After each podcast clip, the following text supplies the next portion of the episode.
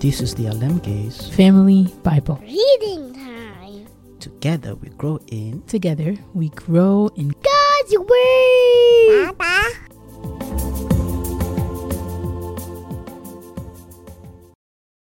Psalm 73.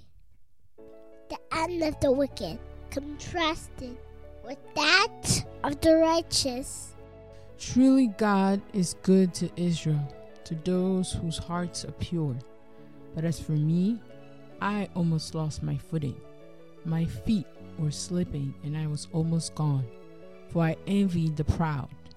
When I saw them prosper despite their wickedness, they seem to live such painless lives. Their bodies are so healthy and strong. They don't have troubles like other people. They're not plagued with problems like everyone else.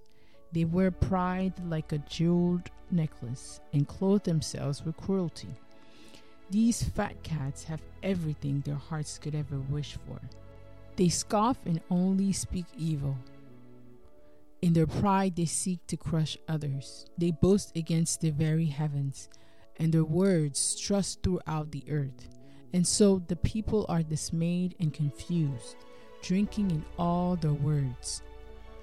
What does God know? They ask. Does the Most High even know what's happening? Look at these wicked people, enjoying a life of ease while their riches multiply. Did I keep my heart pure for nothing? Did I keep myself innocent for no reason? I get nothing but trouble all day long. Every morning brings me pain. If I had really spoken this way to others, I would have been a traitor to your people. So I try to understand why the wicked prosper. But what a difficult task it is. Then I went into your sanctuary, O God, and I finally understood the destiny of the wicked.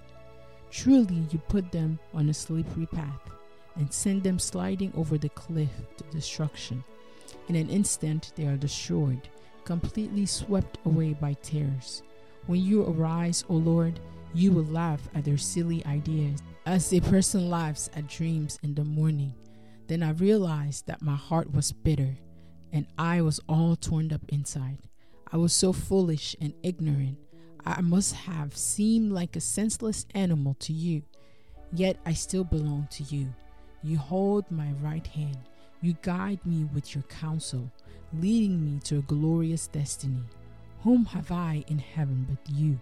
I desire you more than anything on earth.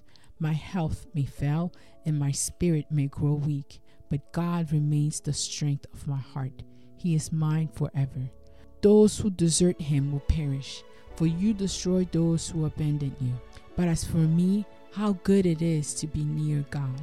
I have made the sovereign Lord my shelter, and I will tell everyone about the wonderful things you do.